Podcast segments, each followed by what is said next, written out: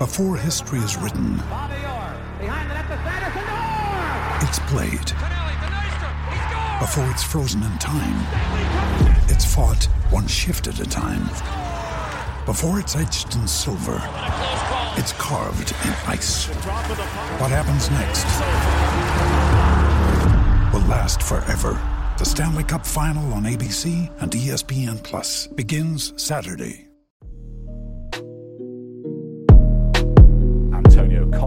Now in at Tottenham, back in English football today.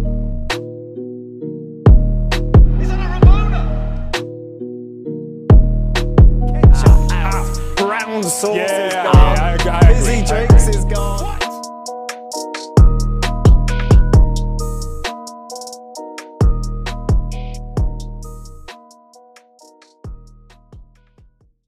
Welcome into the Tottenham Depot. I am your host, Andrew. You can follow me at A Stedka. You can follow us at Tottenham Depot. We have got a loaded show uh, for you this week. It is it is going to be busy. We've got a lot to talk about. There's been a lot going on in the world of Tottenham Hotspur this week, uh, from from cash influxes to appearances on late night shows, um, appearances at, at NBA games earlier this week.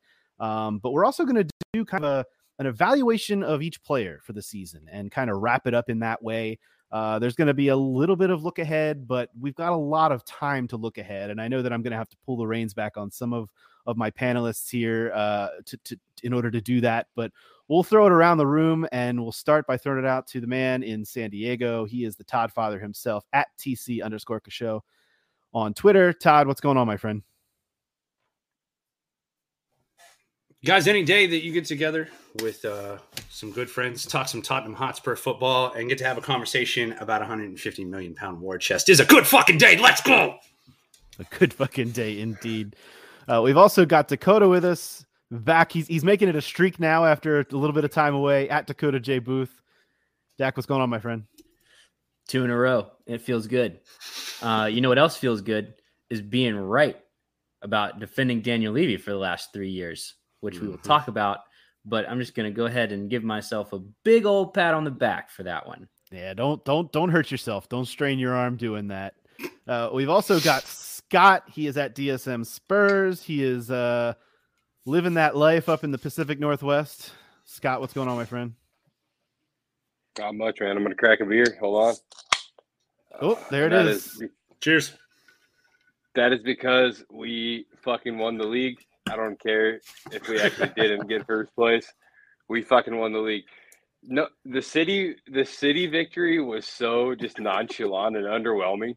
Like they, a couple of people showed up. Like Tottenham fans burned the fucking world to the ground over top four, baby. So I'll take what we went through any day.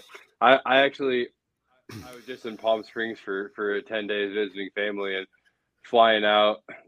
The dude at the counter saw my Pirates jersey and asked who it was. I told him it was Pirates and started talking soccer. Found out he was a City fan and I congratulated him on the title. And he was like, "Yeah, thanks. You know, just another one." Just, just, Just another- super like that's- whatever about it. That I- that oh, that dude. actually makes me so fucking angry. But go on.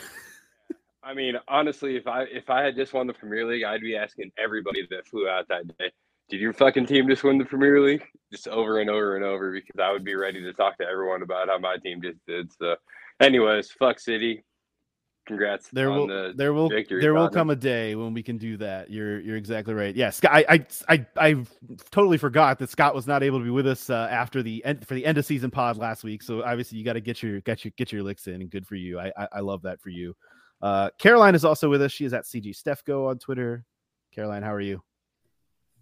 Doing all right. I took a few days off of thinking about football at all, uh, which was refreshing.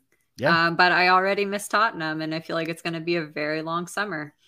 You know, I, I I get those vibes and I feel that a little bit too, but also I think I feel like we're we're we don't realize how quick it's going to come up that that that this South Korea tour is going to happen and and everyone's going to be um you know It's a back on Hotspur coming. It's a Hotspur summer. I'm telling it's you. gonna be it's gonna be a Hotspur summer. I like that. Instead of hot girl summer, it's Hotspur summer. I like that. That's well done. Well, damn done, Todd. Uh, we've also got a debut on the podcast tonight. Uh, it is Chad, and many of you may know Chad from the previous podcast that doesn't exist anymore that many of us were on. Um, but Chad is with us because we love Chad, and Chad is joining the Tottenham Depot for the first time. He is at Chad Moss 32. Chad, welcome on board. We're glad to have you. You're gonna you're gonna give us your your beautiful insights and opinions uh, here a little bit more going forward. We hope. Gosh, it's so great to be here, guys. Depot family. Um, I'm a little nervous because this is really, you know, if you think about it, my first appearance on a real podcast. So go easy on me tonight. I, I, I would appreciate that. But you know, just just uh, you know, obviously celebrating uh, finishing above Arsenal for the sixth straight year. Is that right? Nothing um, wrong with that. So we'll we'll stick that one in the cabinet and have that, guys. Absolutely, and uh, we're we're happy to have you on board.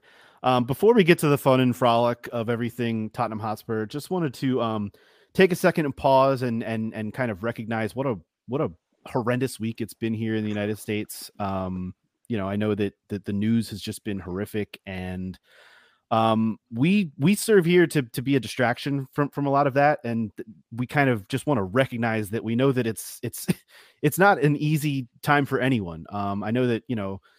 Uh, it's it's been hard for all of us individually. We, we've kind of leaned on each other as a podcast family here, and we hope that anyone out there who's dealing with just the the weight of it all is is able to reach out and find someone um, to to lean on, uh, and and hope we hope that this podcast can kind of be something that you lean on as a distraction from the, everything going on in the world around us. Um, these these mass shootings just continue to pile up, and it's it's horrific and horrendous. And um, Caroline, I know it, it's kind of touched really close to you. You're you're not far from from everything that went down this week. So um, we just we, we keep everyone in our thoughts and and hope that more can be done to to stop this kind of stuff, um, so that we don't have to continue recognizing that it's happening and and and rather would just like like for for for more shit to get done.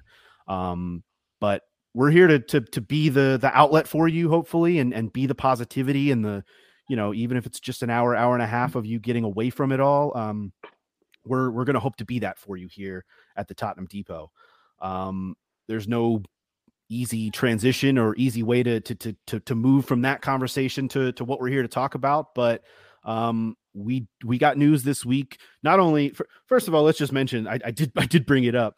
You know, we saw Eric Dier and, and a few others at the Miami Heat uh, game earlier this week. That was fun. We saw Harry Kane on Jimmy Fallon. And full disclosure, we're recording this a little early in the week, and so we have no idea what Harry Kane said on Jimmy Fallon's show this week. But um, you can go back and watch that, I'm sure, on YouTube. There's a lot of fun stuff. But the biggest thing that happened with Tottenham this week was this news that the club released that there is a 150 million pound influx of capital uh, being brought into the club. And um, Chad, I'm gonna I'm gonna go to you right on the spot because I know you're a, a financial guy. You deal with money in your everyday life, and you've done a lot.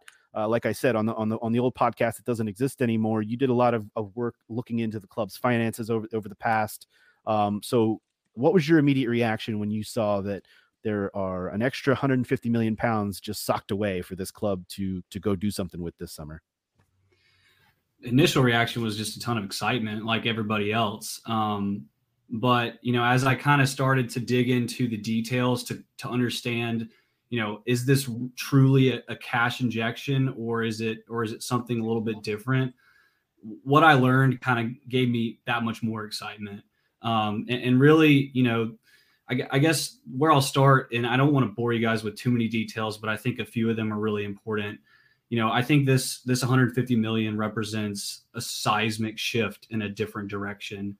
You know, as you guys probably know, ENIC are a privately owned or the Tottenham Hotspur Limited are privately owned. They they they previously were public, um, but cash injections like this, you know, haven't really happened in almost 20 years. The last instance of this when back was back in 2004 when they were public. They actually issued um, more equity to the tune of about 15 million and used that to buy Jermaine Defoe. Fun fact. Um, and they used about half of it to buy him. Um, he turned out to be a pretty good buy, I think.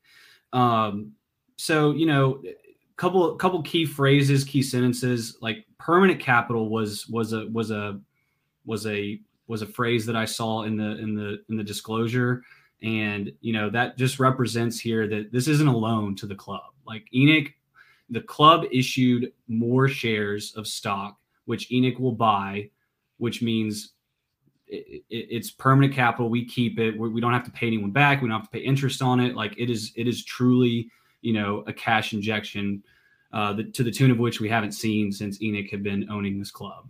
Um, you know, some some minute details here. You know, it's it, as long as as long as they use the full 150 by the end of the year, which we'd like to think that they will. Uh, it, will kind of increase ENIC's ownership in the club by a few, you know, small percentage points. Uh, you know, not not too crazy there, but just worth noting. I think. Um, you know, I, I think going back to the kind of seismic shift shift language that I that I discussed earlier. You know, as, as, we know, it's been frustrating, kind of waiting for ENIC to to pump money like this back into the club. But this this move represents kind of a culmination of the last five to ten years of of we're going to build this new stadium. We're going to finance a lot of it with a lot of long term debt at favorable interest rates. We're gonna we're gonna have these these great training facilities, and and we're gonna kind of put off investing in the playing staff for for a while. And now, and with the with the express goal of kind of having organic growth in the club. And you know, we like to kind of make fun of you know the NFL games and the boxing and the rugby and the concerts, but all of that has kind of created all these diversified income streams, right? And all of that is kind of coming to pass. We've had a full season now where we've had full stadiums. We're going to have another summer of concerts. Uh, you know, we're going to have a couple of NFL games next year, pretty sure. Um, but now I think they're ready to go. And um, talk that money talk, Chad. That's right. That's right. And that's kind of what I wanted to touch on because I think that's the biggest, I guess, part of this is that – this was the first full season that Tottenham Hotspur were able to have with fans in the seats. Exactly. Yeah. And that seems to me like I, I don't know. It seems like A plus B equals C kind of math, but it's right. the it's the duh stupid. Like, of course this is this is coming, right, Todd? Well, yeah, I mean, this is the thing that we've been talking about since before COVID is, oh, I can't wait till we get into the stadium and we get that revenue, and then oh, they're gonna have the beer that fills up from the bottom, and people are gonna buy so many of them. But no cheese room, right? Players, we, no cheese room yet. No cheese room, but hey, no, no, joke. Right now, it wouldn't shock me at all if there was like a secret private cheese room that only the top of the top folks know about, like. I, you know, the I cheese room behind the cheese room. It wouldn't surprise me. Um, no, I, this is where we're at. And Chad brings up an amazing point about the fact that this is not alone. And I think that that's the most important part here. This was and I said it in our group text, and there's there's really no polite way to say it, so I'm just going to say it. This was Daniel Levy and, Tottenham Hotspur pulling their bollocks out and setting it on the table and letting everybody know that this isn't going to be one of those. Oh, Tottenham are going to come in for a player, but they're not going to be able to compete for him because they don't have enough money in the coffers. This is not going to be one of those seasons, and that was exactly what the point of that announcement was. Yeah, exactly. And and just to point out, like again, they're privately owned. They didn't have to release a statement. They didn't have to disclose this. Yep. This was this was a power move. Like, hey guys, we're coming. We, that, we got the funds and we're coming. That's that's that's why I was almost earlier in the week when this happened. That's also why I was like, wait, why are they saying this? And and you're right like they didn't have to. That that was the part to me dakota that was like uh okay this is this is a little weird but i'm, I'm on board right? Yeah so to use a crude analogy we took our towel off in the locker room and everyone knows where we're standing now. That's exactly what this announcement was. It's like we're here to play. You know we I, the everything that daniel levy has been building and doing for the last 20 years was building up building up to this week. Now, because we have a full year of uh, of revenue from the stadium, no COVID interruptions, no anything like that, we are now slingshotting ourselves into the stratosphere where we will in the next couple of years be in the same financial conversations with Real Madrid, Manchester City, PSG will be able to throw around that type of money because we're making a million dollars every time we open up the stadium. are we going to use the same towel to slingshot ourselves? Is that the way that works? Is it the is it the No, so what's gonna happen is we're we're we've got the towel underneath the shower head right now, and we're we're winding it up, and then we're, gonna, start, walking around, right. smat, you know. the the locker room talk analogy here has has has has has definitely jumped the shark. Uh, I just Scott, I, I, I had removed myself for a moment and just walked into a hell of a party. yeah, there's a there's a there's quite an analogy working here. Uh, Scott, without mentioning any particular specific names of players that you were excited for, because I have said no, a number of times there's plenty of time to talk transfers. How fucking excited are you for this Hotspur summer that we're about to experience? I'm pumped, man, and I I think that we're going to give 150 million to Kulusevski and just make sure that we're sorted. Um, Give me, give me, do. give me 150. All right, works That's for what me. that's what he's going to cost. Look at his fucking out, output, bud. All right. No, honestly, it was always coming, as we have said, and I thoroughly believe had COVID not happened, Mourinho would have gotten this injection probably. Um, but it just so happens that Conte is getting it, which probably suits us better. Um, and, you know, it's it's it's really hard to argue that it doesn't. Um, I'm not arguing that things couldn't have gone differently had we had that as injection, but but I definitely am, am not going to argue that that Conte is the better option to give that money to. So it timed really well. Getting top four was so fucking important, and I just I'm still kind of flabbergasted that we actually were able to do that. Um, Scotty's on cloud nine right now. He's loving it. yeah, I mean, I don't know. I like. I think I told you guys in the chat the first time I saw us get top four, which was under Poch. I was a lot more excited than I am about this. Um, this feels. This just feels like relief almost. You know, than more than like Strongest joy or excitement. emotions. Yeah, yeah. Like when when we got top four under Poch the first time, I was fucking ready. Like I was buzzing and I was just so excited to be at the table. You know. Um, now, like I said, it's relief, but but I'm I'm I'm looking at the club and saying you you're at the table now. Fucking do something this time. You know, like the champion. The, the final was was a fluke. I'm not gonna not gonna shy away from calling it what it is. Right? Like we didn't deserve to be in that match. We found ourselves in it off of some heroics from Lucas and heroics from Sonny and a VAR call. Right? And the fact that we were just shitting down our leg in the league, I think allowed us to be a little bit more flexible and give more of ourselves to that run. So I, I'm just excited to see what we can actually do with a squad that's capable of competing. You know, it's I love Winston Sissoko, but that was our fucking pivot through that run, right? So if, if we can bring a real squad to the table, um, it's going to be really exciting for Spurs fans to watch us compete. And I think, you know, now we're now it's just it's it's just wild to me. And I think why I'm so like still going on and on about it is I think getting top four is a difference between Conte and Kane leaving, and like not maybe this summer, right? But eventually, um, I than enough. All right. Well, So Scott, I'm Scott's, a- Scott's internet is crapping So, out. But uh, hold on, before before you even go on, Todd, I've got to I've got to admonish Scott. Number one for having really bad internet. Number two for bringing up Jose Mourinho's name on this podcast day, days after that motherfucker won a European trophy. And Todd, I know you want to jump in, so I'm just gonna say, jump it, just jump in. I have nothing. It's Go. okay.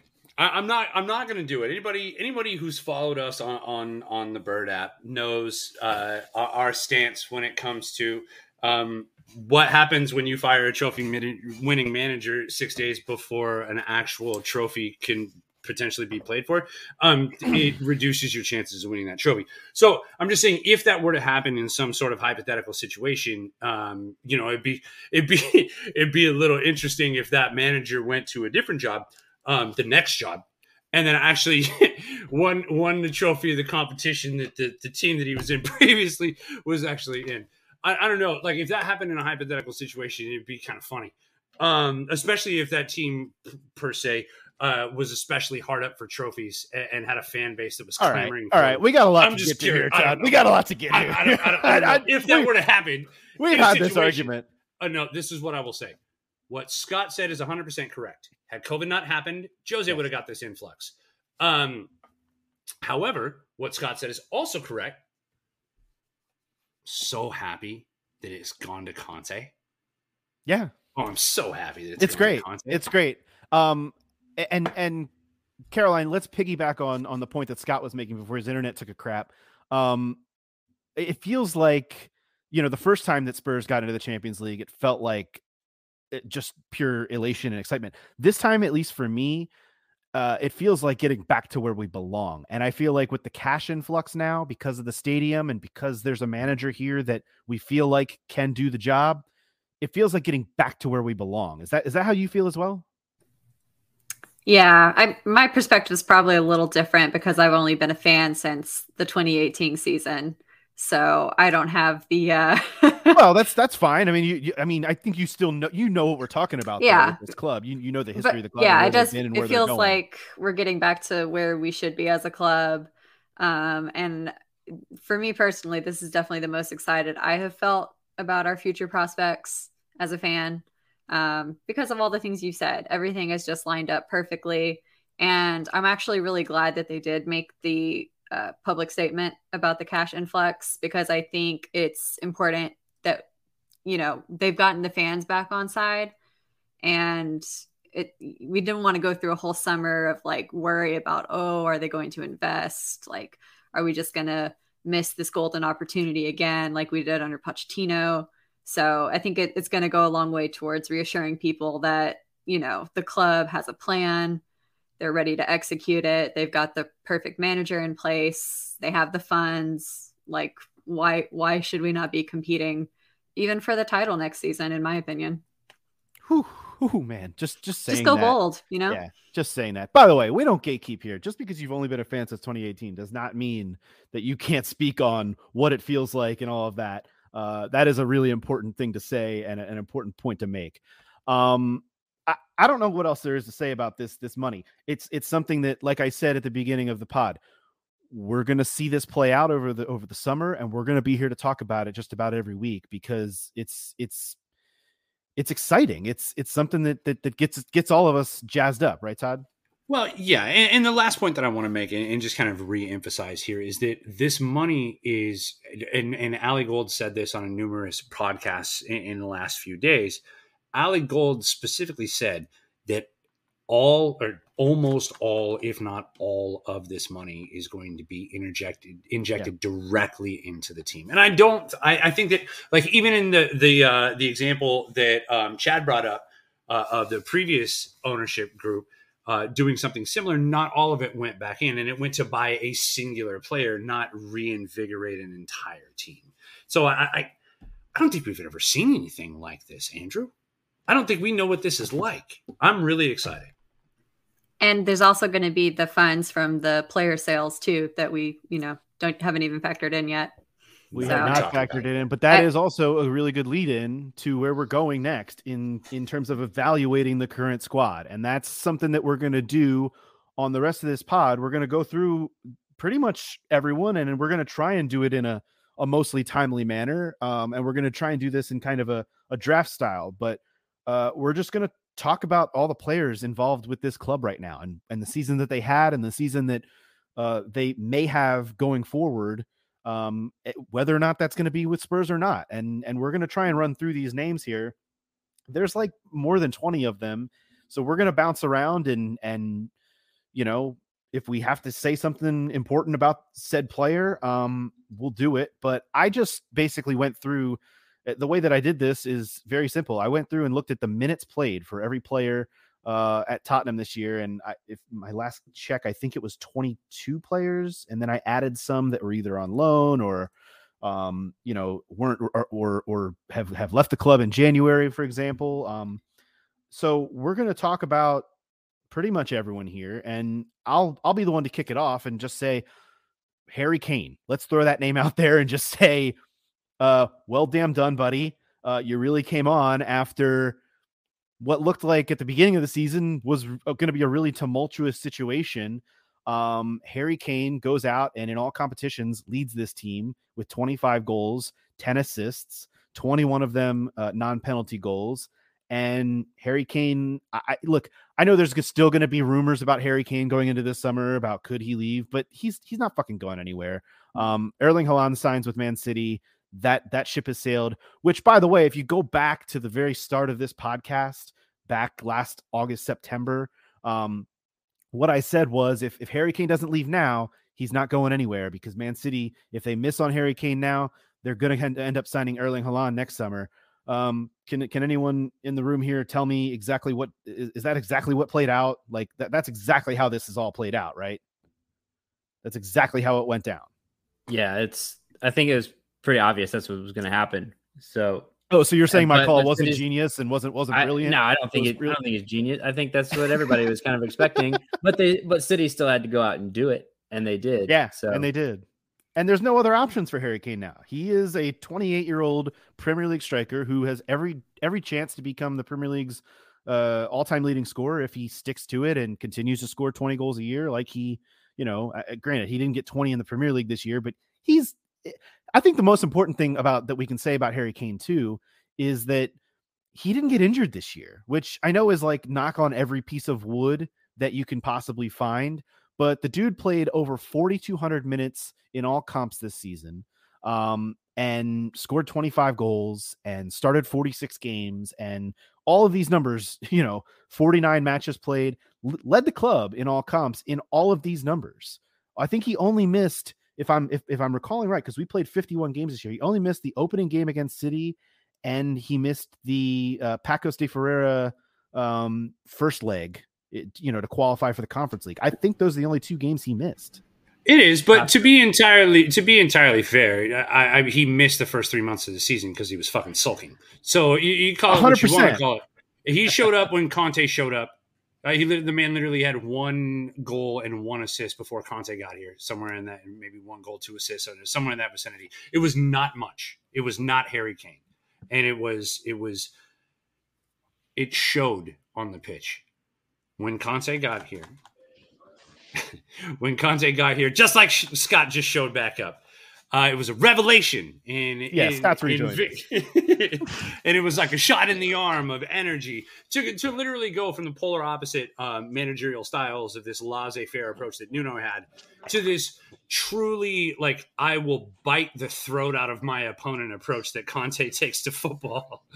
Uh, you immediately saw Harry Kane, and to be fair, the rest of the team respond to that.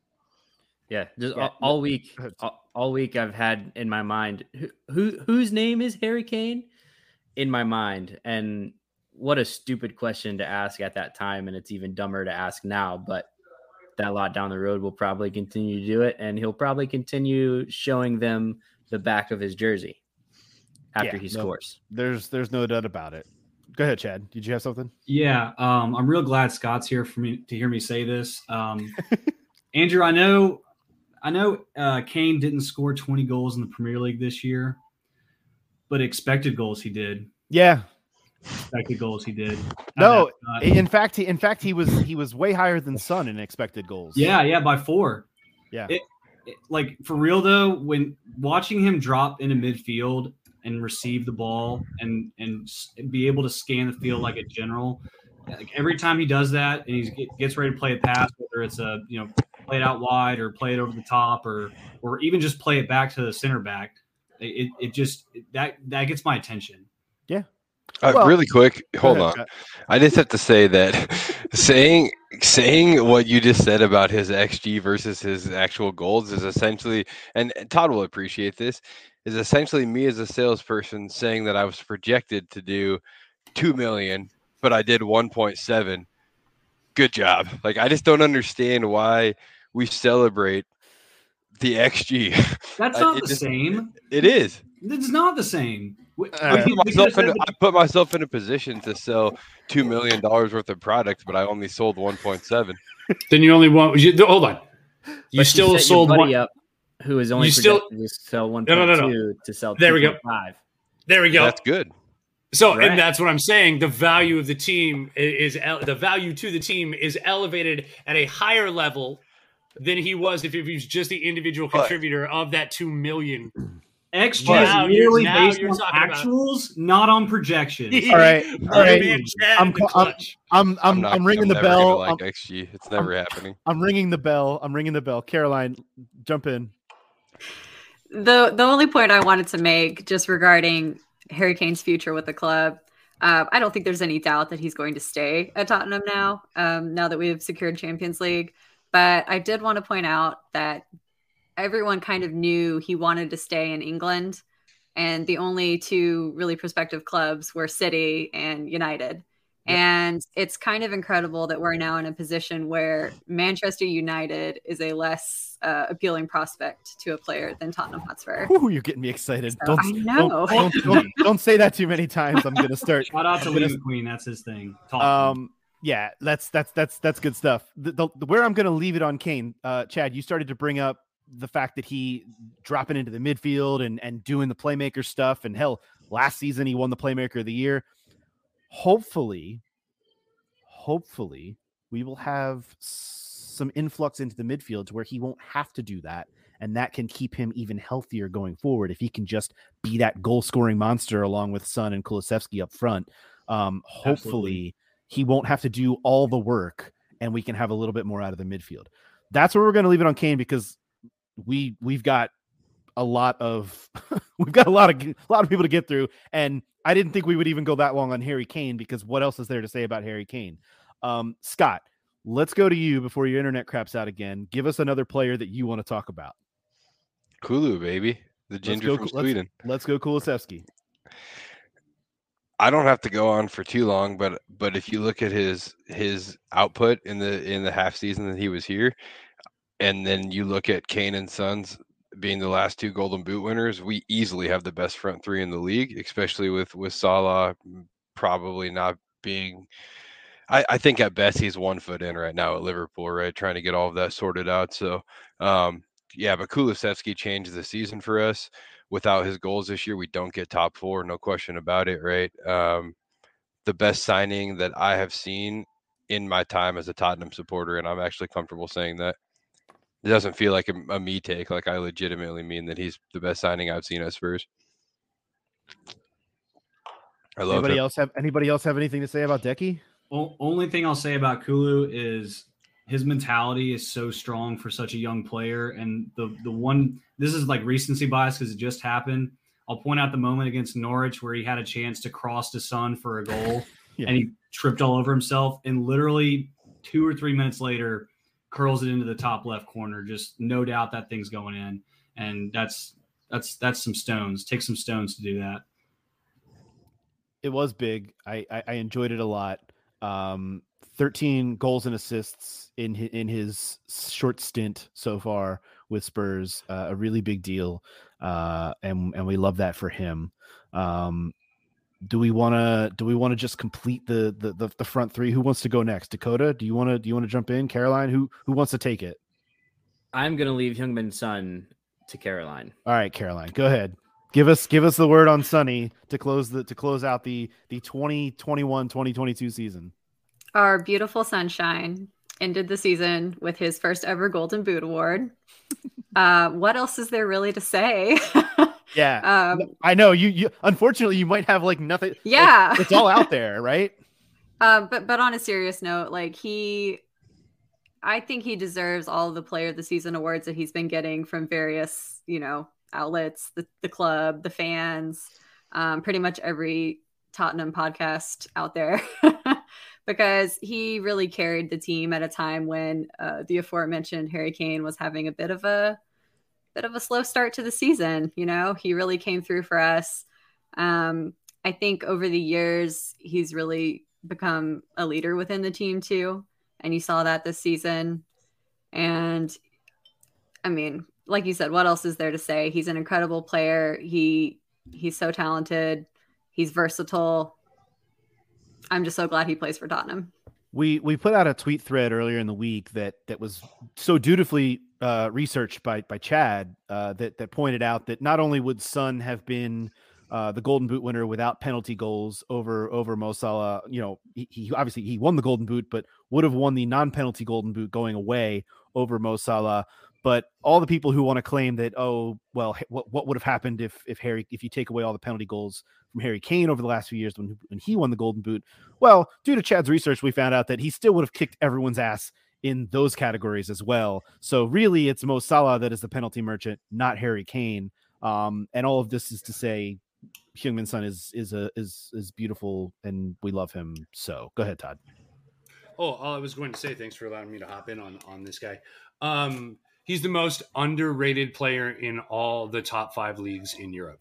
I just I want that Amen. on the record. I think in the world, I, I- why even qualify it there? I think he might be the most underrated player in the world. Like, let's Well, be because I don't watch uh, Central African Republic football. I mean, Um, Because Walker Zimmerman exists, Andrew. Okay. Hany yes, Mukhtar. easy. fair enough. There we go.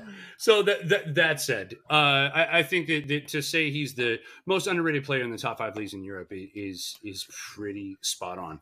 But what I think we're going to learn when when our, on our preseason tour, if we hadn't already, uh, the last time that they went, um, he might be he might be the biggest uh, Asian sports star Yep. in the world.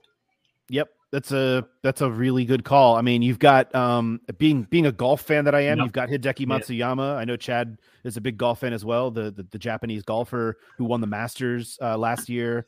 Um, he's another big name, but outside of those two, I, I struggle to find a current athlete in the Asian market that is a bigger deal uh, than those two guys. So I, I think that's a, a really good observation as well. And we're talking Um, about football versus golf. No disrespect, gentlemen.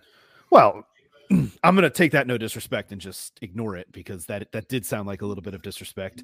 Um, Todd, no, no, o- only to simply talk about the the uh, the difference in eyes uh, on the respective sports. sure, sure enough, sure, fair, fair enough. Um, ahead, I, Kels. I have to also bring up a fun fact that someone shared in the group chat the other day, which is that Son and Salah, to be fair, had the same number of goals this season as Norwich City as a whole. Um, and if you if you looked at the xG numbers for Son versus Norwich as a whole, it was also embarrassing. That sounds like a direct so shot at Josh that. Sargent. That's really harsh. That's really that's that's, that's incredible. That's an incredible stat. I'm throw sorry to. Josh Sargent. Yeah, sorry to that man.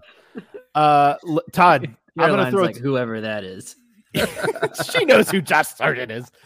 Todd, I'm gonna throw it to you for our next player because I have a feeling I know where you're gonna want to go. Um, to just say say a He's few words about him. Go He's right there. ahead. He's every fucking where. Højbjerg, hoy Bier. I'm telling you right now, I am wearing my Viking Pierre Emile Højbjerg uh, shirt. Not that anybody could see it. Uh, courtesy of Digital Thread or Digital Spurs on Twitter. Um, absolutely outstanding merch. I think actually Dakota is wearing one of his shirts right now as well, if I'm not mistaken. Nope, I gave him credit where it wasn't due. Doesn't matter. His shirts are awesome. Check them out. I got another one in the mail right now. Because watching Tottenham on a Wednesday night is fantastic news. So um, our guy Højbjerg, uh, Andrew, what what is his uh, minute total? Uh, he was second second on the team in minutes, um, Mhm. just under four thousand. Uh, second second to Harry Kane in all comps. Forty three starts in all comps. Forty seven out of the fifty one games played in all comps. Uh, just uh, a fucking stud. And by the way, scored three goals this year, which I don't. I, I think I remember him scoring like once or twice. I don't remember him scoring three Should have been times. four. It Yeah, should have been four. It, It should should've been been four. four. That's that's a direct shot at my guy. four, my four, goodness. four assists though. I mean, th- look, we know that Pierre Emile Højbjerg is not a progressive ball carrying midfielder, but the dude gets shit done. That's exactly what he is. Is he's a get shit done guy, and every successful team needs a get shit done guy, and that's Højbjerg. Um, if you look at it, I think he's third in the league when it comes to like ball recoveries. Um, you know, I, I think that if you're looking at what he brings to the table, um, leadership, uh, vocal leadership specifically, um, I think that in a Conte system that relies so much on automation, so getting the ball to defense uh, to offense in such specific fashions, I don't think that you can underrate his pointing ability. I'm just saying. Um, and then if uh, things pop off, he he'll fuck shit up because he's a Viking. So there we are. Anyone else want to just praise PEH, or can we can we move on to who I know Dakota wants to talk about next? Uh, real quick, I'll add in there. I think I mentioned it on our last podcast, but I think Højbjerg is our like Jordan Henderson figure. Oh Doesn't yeah, I- I necessarily- point. Doesn't necessarily wow you with anything he does on the field, but when he's on the field, the team tends to play a little bit differently. Uh, he just demands a certain level of effort that can be the difference between winning an extra 50 50 ball that leads to an extra chance that leads to the goal that wins you the game. I think he's he's that guy for for us, and I think it can't be overstated how important he is to our squad. Absolutely agree. He's the glue. He's the cement, if you will. Um, you know, he's also a big uh, hockey assist guy. So just check the numbers on that. That's a good shout. Dakota, give us um give us the lowdown on his his midfield partner. Yeah, Lolo Bentancur, uh, I think has been a revelation for us in the same way that um, Dan Kulusevski came in and completely changed our attack. Bentancur came in and changed the way that we get the ball to the attack, and I, I think he's he was that kind of he let PEH be what he is good at because Pierre all of a sudden had to stop playing as a single man midfield, even though there were two people out there, and could That's a all of shot. a sudden and could all of a sudden play with a partner instead of as the partner also. Um, Bentancur is, uh, you know, I, I think there's a, a lot, there's going to be a lot of talk about upgrading the midfield this summer. And there's going to be a lot of talk about whether or whether or not Oliver Skipp is going to trot right back into the starting lineup. And I think that there is absolutely something to be said about the chemistry that these two guys have developed in such a short time. And in this two man midfield where you've got to cover a lot of space, know where each other are going to be without necessarily talking, it can't be overlooked that these guys have that already. So I don't think even if we do sign a big name midfielder and Oliver Skipp comes in and is completely healthy, I don't think anybody's waltzing into this midfield the way that these two guys are playing together at the moment. I just really enjoyed how tidy he is on the ball. I mean, you know, there were a few games early on when he, when we he had just signed where he got caught caught kind of taking a few extra touches on the ball, but when, I could just tell he he adjusted really quickly to the speed of the Premier League and you know just so tidy, getting the ball where it needs to go, and um, yeah, just just really have have really enjoyed that. And it just it makes such a difference when you have two midfielders who are moving the ball so quickly. I, I always used to get so mad about how stale possession used to feel like and now it feels a lot quicker a lot more. There's Mhm. there's purpose behind what we're trying to do and that is all due to the manager. One might say intention, Chad. well said. Four, four assists, 15 chances created in 17 appearances, 90% pass rate, 70% successful dribbles, 20 interceptions uh, for Rodrigo Bentancur in these last three months of the season. So, really exciting stuff moving forward. And two very Yeah, the- at the weekend. And the- I think the biggest thing about Bentancur too that you can't put in the stat or Matty Hayes probably can. He's got a stat for this somewhere out there, but but Bentancur is so willing to run into incredibly tight space and scream for the ball, and I think that, that what you you don't see enough of that, and I think what what he does so well, like it's not eh, he, he looks past like the fear of the tight space because he sees what getting the ball through that tight space will do for for the rest of the setup you know to build off of dakota's point he gets the he changed the way we get the ball to the midfield i think a huge a huge bullet point and how he does that is is what i'm just discussing right now right and it's it's it's very rare it's it's uh it's i in my opinion the most the most single like prolific reason why he changed the way that we play soccer.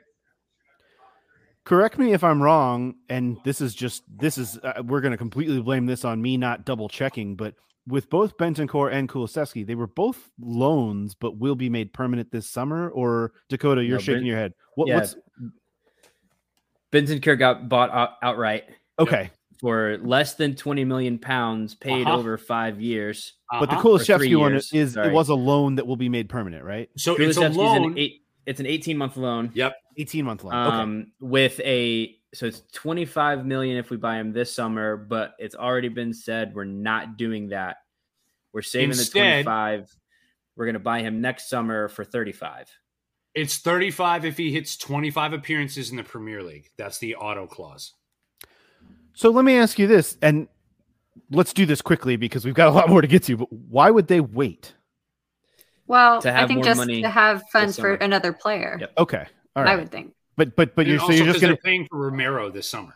Yeah, Okay, so you're gonna pay the credit 10 you're gonna pay the ten million dollar premium to be able to have those funds elsewhere. Okay, I get that, and I'm I'm fine. Probably going to do it in twen- January, honestly. 25 league appearances is, is a solid number.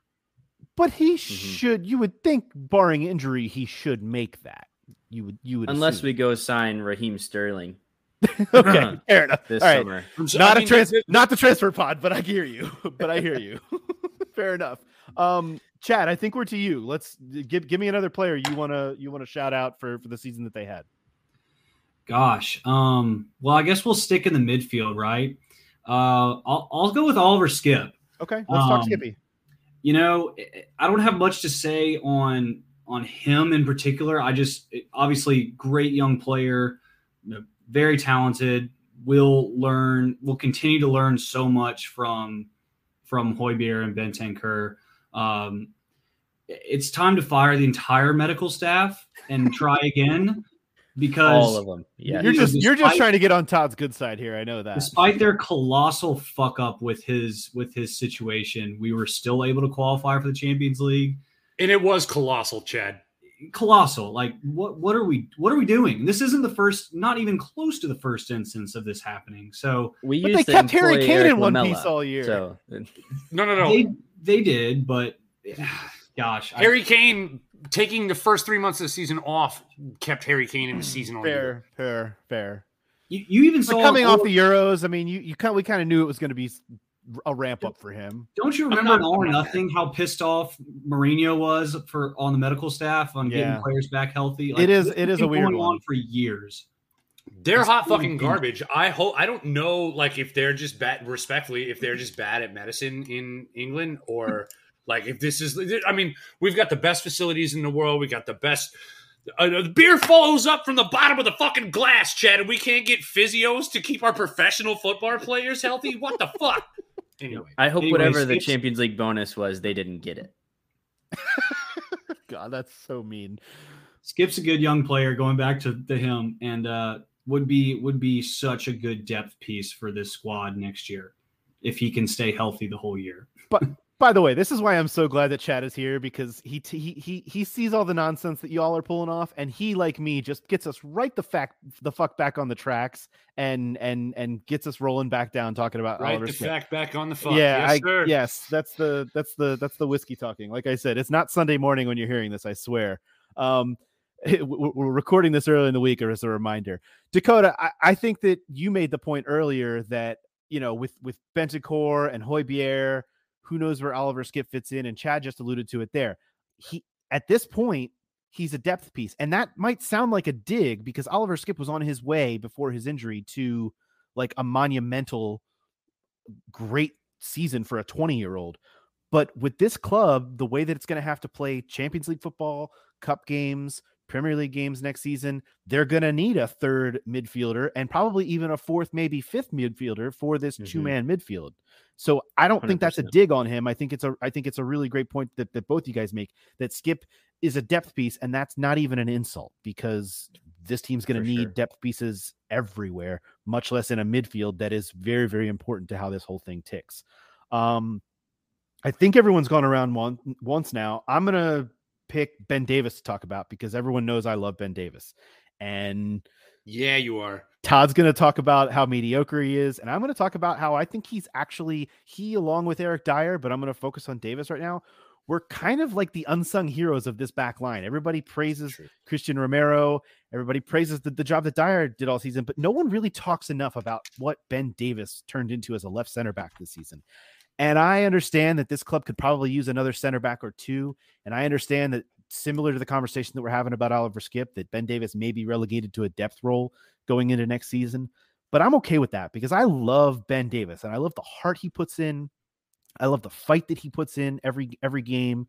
Um, I love that if he makes a mistake, which happens on occasion, he just picks himself right back up and just gets right back after it. I love the flexibility that he gives. We've seen him play as a left wing back in in Conte's system. You know, late in games when a sub needed to be made, he can do that. He's not look. He's he doesn't have the the pace that that Ryan Sessegnon or even Sergio Reguilón have to, to be able to do that role, but he can still do it and he can put in a cross. I love Ben Davies, and that's pretty much all I wanted to say about him because I think he was pretty much this club's uh, most unsung hero. There's a lot of unsung heroes on this club this past season. I think Ben Davies might be the most unsung hero. Yeah, I don't hate that shout, Andrew. I mean, nobody knew that he was to turn into fucking Maldini as soon as Conte showed up. Like, you just get, you just kind of, you just figure it out. Like, I, I think that this is an amazing example of a fantastic character guy who's been in a platoon role for his entire time at the club, getting his opportunity to play the position that he can play the best. And he's asked to do the thing that he's very best at. And that's what the team needs him to do on the field. I think that it's been a perfect marriage of those two things. The system perfectly fits Ben Davies for him to be an outstanding um, week in and week out addition to this back line. Uh, I don't know that you could say anything other than that. I don't know. Dakota seems to be busting up over there. That's because I'm I'm I'm I'm messaging Dakota. That's why Caroline has something though. I got you.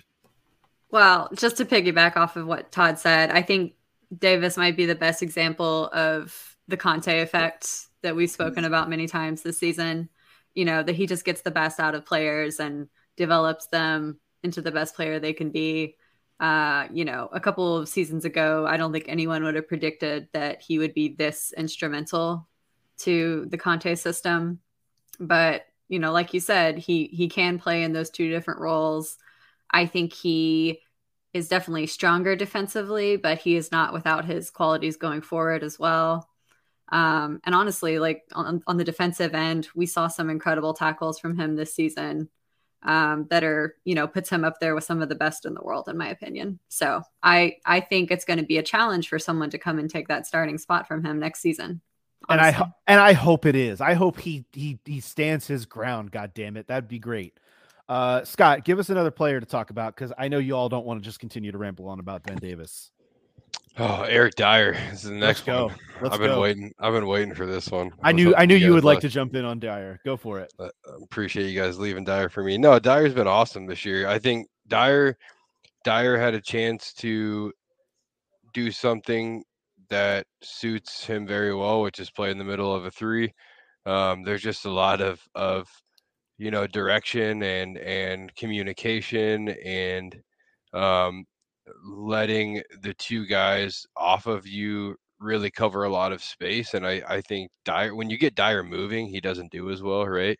Um, we saw that a lot when he played into two with Sanchez, especially under Mourinho, that he would just kind of get turned around, right? So he's a very good defender, and it's obviously we all know this now. I'm not not telling you guys anything you don't know, but when when when somebody plays CDM and center back both so well, they're really well suited to playing in the middle of a three, right? So, um, yeah. Anyways, I I think when you look at what what he did this season, it wasn't flashy. It wasn't anything that jumped off the page, right? But he played a very important role, and you can only imagine Conte had a very very close arm around Eric Dier all season long because he was he was a huge part of that back line, and frankly, the success they had. I mean, we we saw that back line flip a 180 overnight under Con, not overnight, right? We lost a lost a, a pretty a couple of pretty rough matches under Conte, but as soon as we saw it flip, uh, Dier was a huge huge piece of that for sure.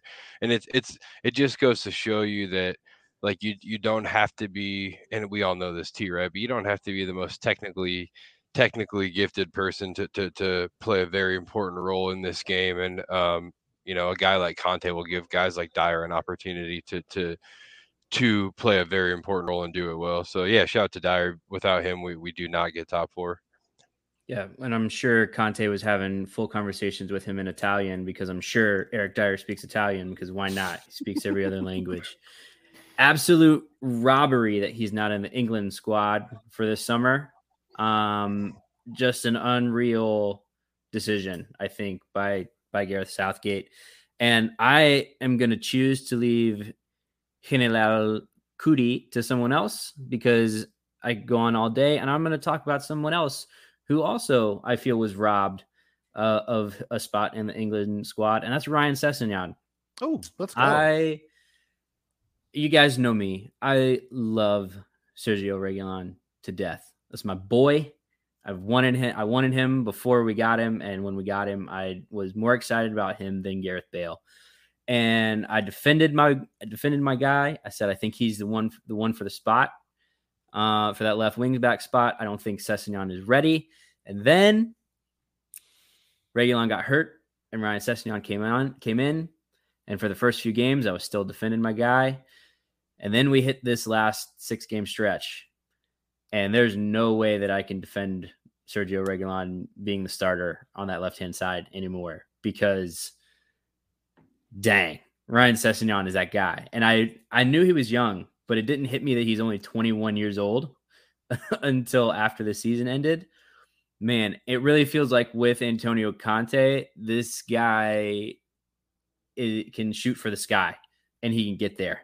So uh, I'm really excited about about next season. Um, you know, there there's some rumors that we're signing another guy to come in to compete that spot. A guy who just won the Europa League. I'm not going to say his name because not a transfer pod. I don't want Andrew to kick me off.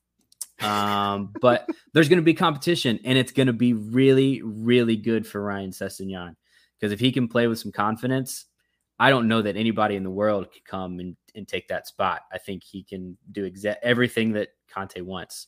So I'm, I'm excited I'm, to see Ryan Sessegnon play. I'm really excited about Ryan Sessegnon, but but what do I always say about Ryan Sessegnon, Dakota? What? Oh, his, his, greatest ability needs to be his availability. Bingo. And we'll see. And as long as that's the case, I'm on board. But uh, you know, knowing what we've already said and how we've already disparaged our training room staff, I, I feel I like will, every time I, I feel tell. like I feel like every time you say that, like your next sentence should be "take a lap."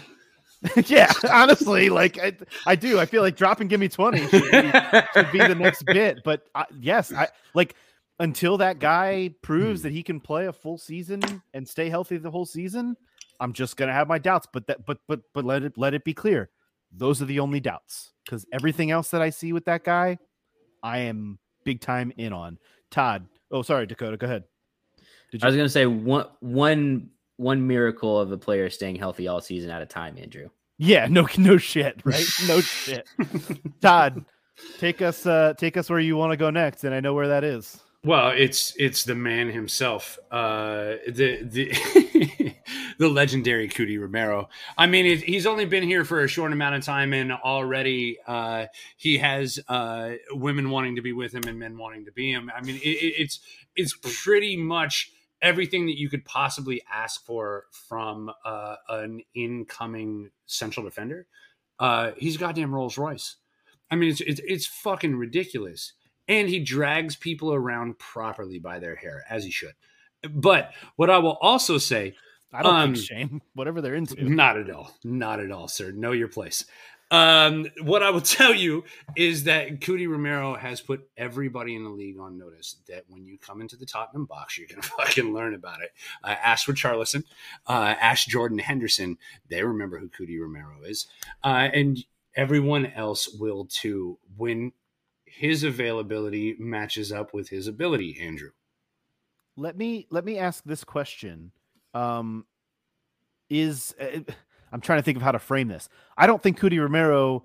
I don't think anybody that comes in this summer can challenge Cuti Romero's place, but the other two center back places, I think, can be challenged. I say with a question mark at the end, trying to no, I agree with you. Question. Okay, I agree with you. Uh, I, I, think that you're I, going to see uh, an incoming uh, left-sided center back to make Ben Davies the the Cup and European center back. Don't be surprised by that at all. Uh, on the left side, and whether I hope it's Bastoni, we're not going to get into those names. Apologies. Um, this isn't a transfer pod. I'm sorry, Chad. There's uh, Chad putting him back on the track. I love it. Uh, you're you can also see uh, somebody coming in and, and, challenging Eric Dier. However, what I will tell you is that uh, I saw some stat by Squawka on the Bird app today that apparently like Eric Dier has gone like 110 chances without allowing some sort yeah. of a or 110 games without allowing some uh, a goal, an error that leads to a goal or something along those lines. And to be honest with you, Chad, I want to hear I want to hear exactly what it is in just one second. You can correct me, but what I want to say is I've watched that guy fuck up plenty of times. I don't know what stats they're looking at, but what I will say is that Eric Dier this year has been better than I've ever seen Eric Dier. Still can't fucking save himself with a header, and regularly you can see Eric Dier turning around and looking at the ball behind him as the goal gets scored. But I think this year he's been extremely impressive. Eric Dier has, been. He's he's gosh, my goodness. If a guy was made for back center center of a back three, he's the man. But Todd, I have to point out, I'm pretty sure it happened when it was nil nil against Norwich. He basically took the ball, put it in a little gift basket, handed it to Norwich, and said, "Please try to go score." And they couldn't do it because they're Norwich. But, This but is that definitely happened. I remembered it and almost was on the ground watching it. Right. Okay. We're at least watching the same game, Chad. I appreciate that. Thank you.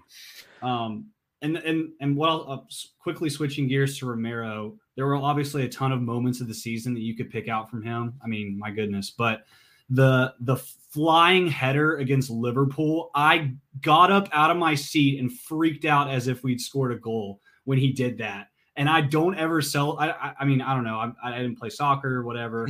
um, but I, and I don't normally celebrate goal non goals like that. But that was like, man, what a player we have.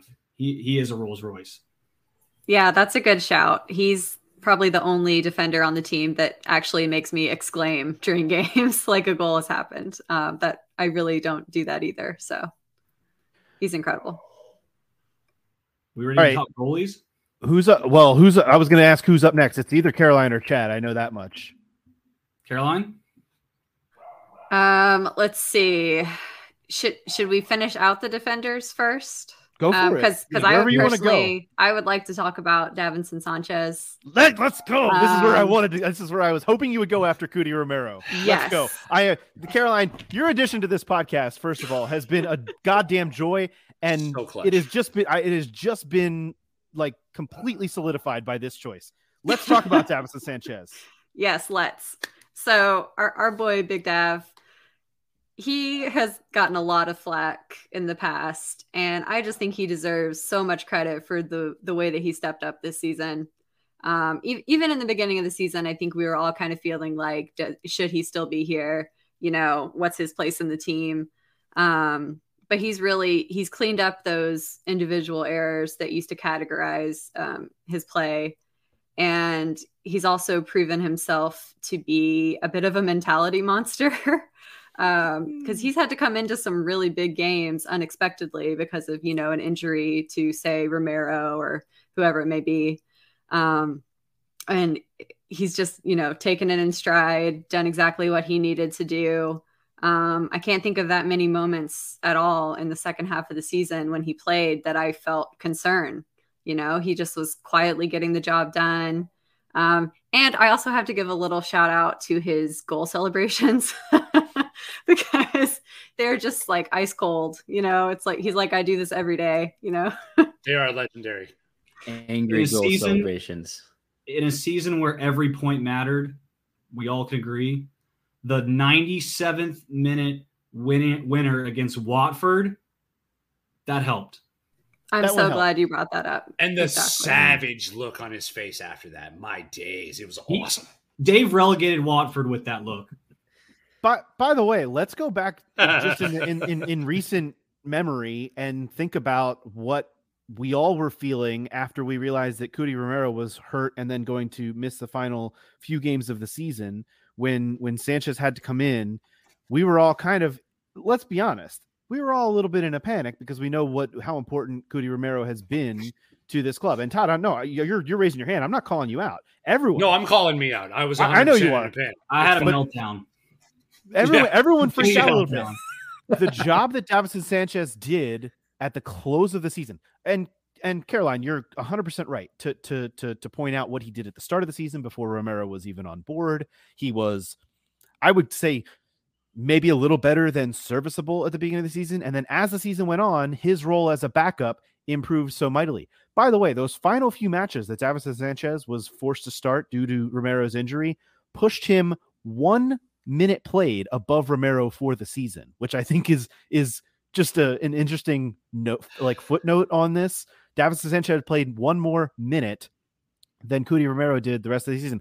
I, look, Sanchez to me, guys, is another scenario like Ben Davies, like uh, Oliver Skipp. Of I would love to have that guy around for depth for next season, and that might sound like another Yep. slight on him, but that but he proved it this season that he can be that depth and that he can come on and be that dude.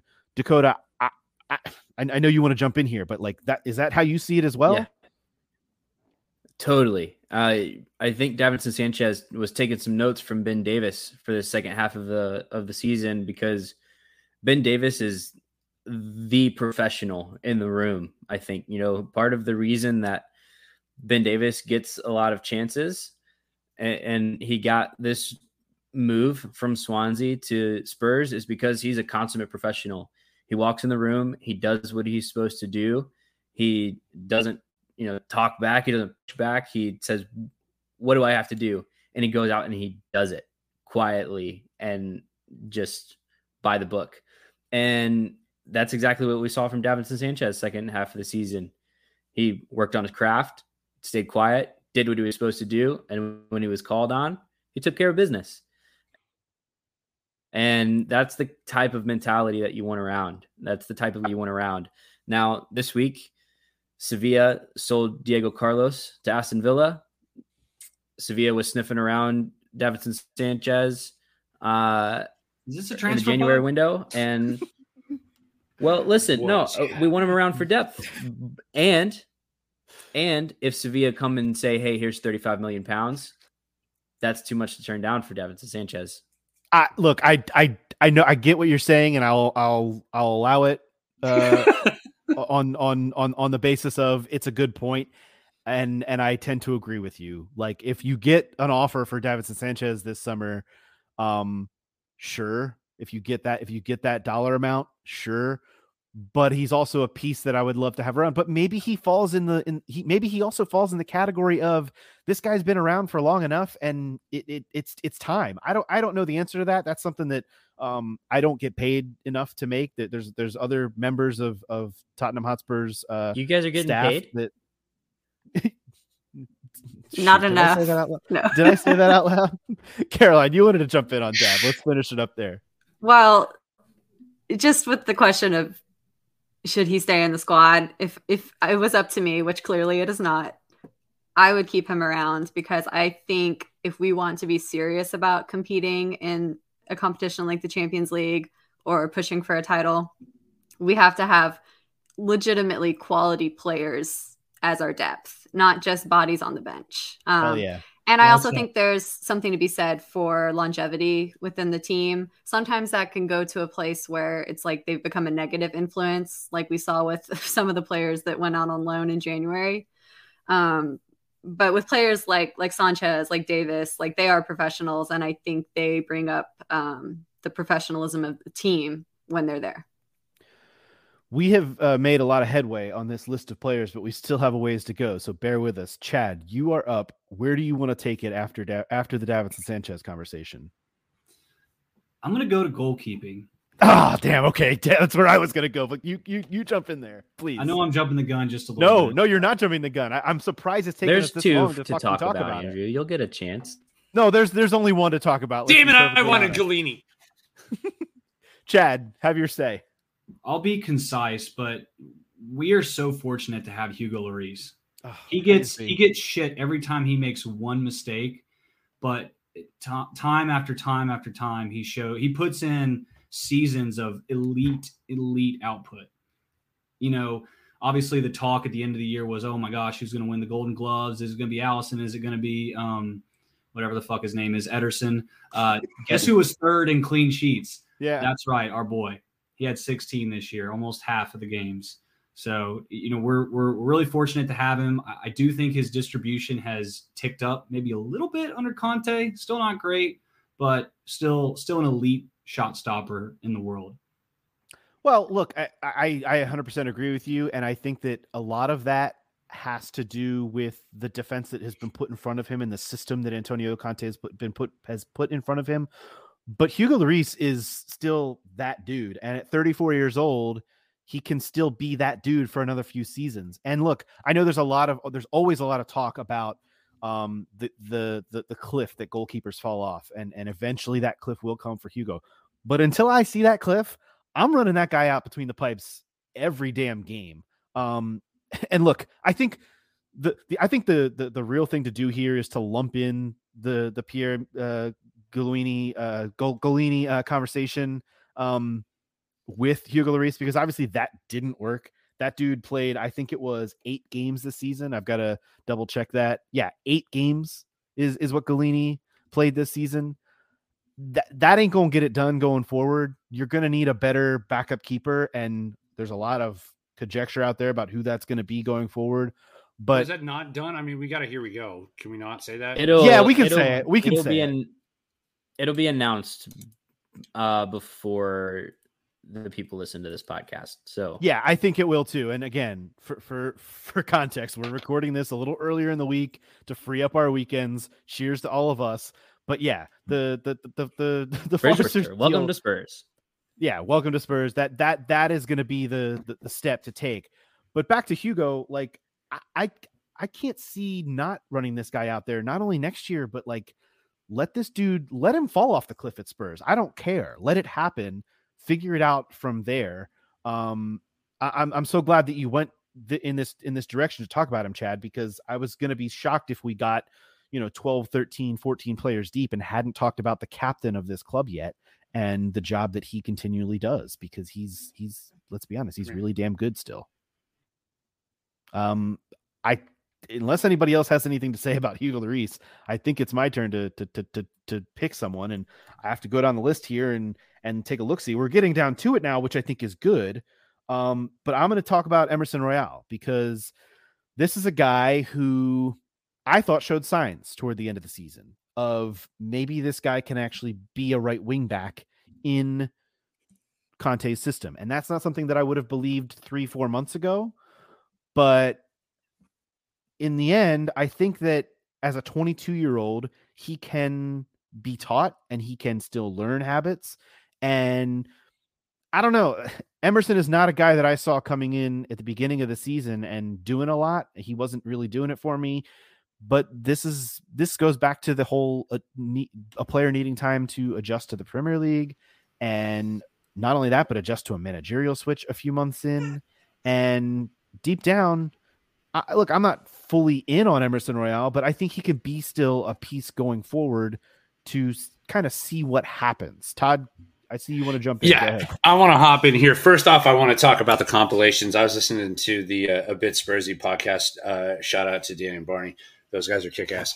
Um, and they made the the very salient point that all of um, Emerson's uh, hype music is from like the early 2000s. So like. And like hearing you can find me in the club over uh, him kicking the ball out of bounds is fucking fantastic. Um, I'm such a fan of what that guy represents because it's vibes. He's going to work his ass off and he's going to give you vibes. It's the same reason why I like Lucas. And I know you, you Andrew's going to want to talk about him, so I'm going to leave him. I'm going to leave Lucas for Andrew. Um, but uh, you know, it's it's the vibes that that they bring to the party that makes a big difference, as opposed to, for example, the vibes that Serge Aurier and Tanguy Ndombele brought uh, you know, it, it was just different vibes, and I can't say they were good ones.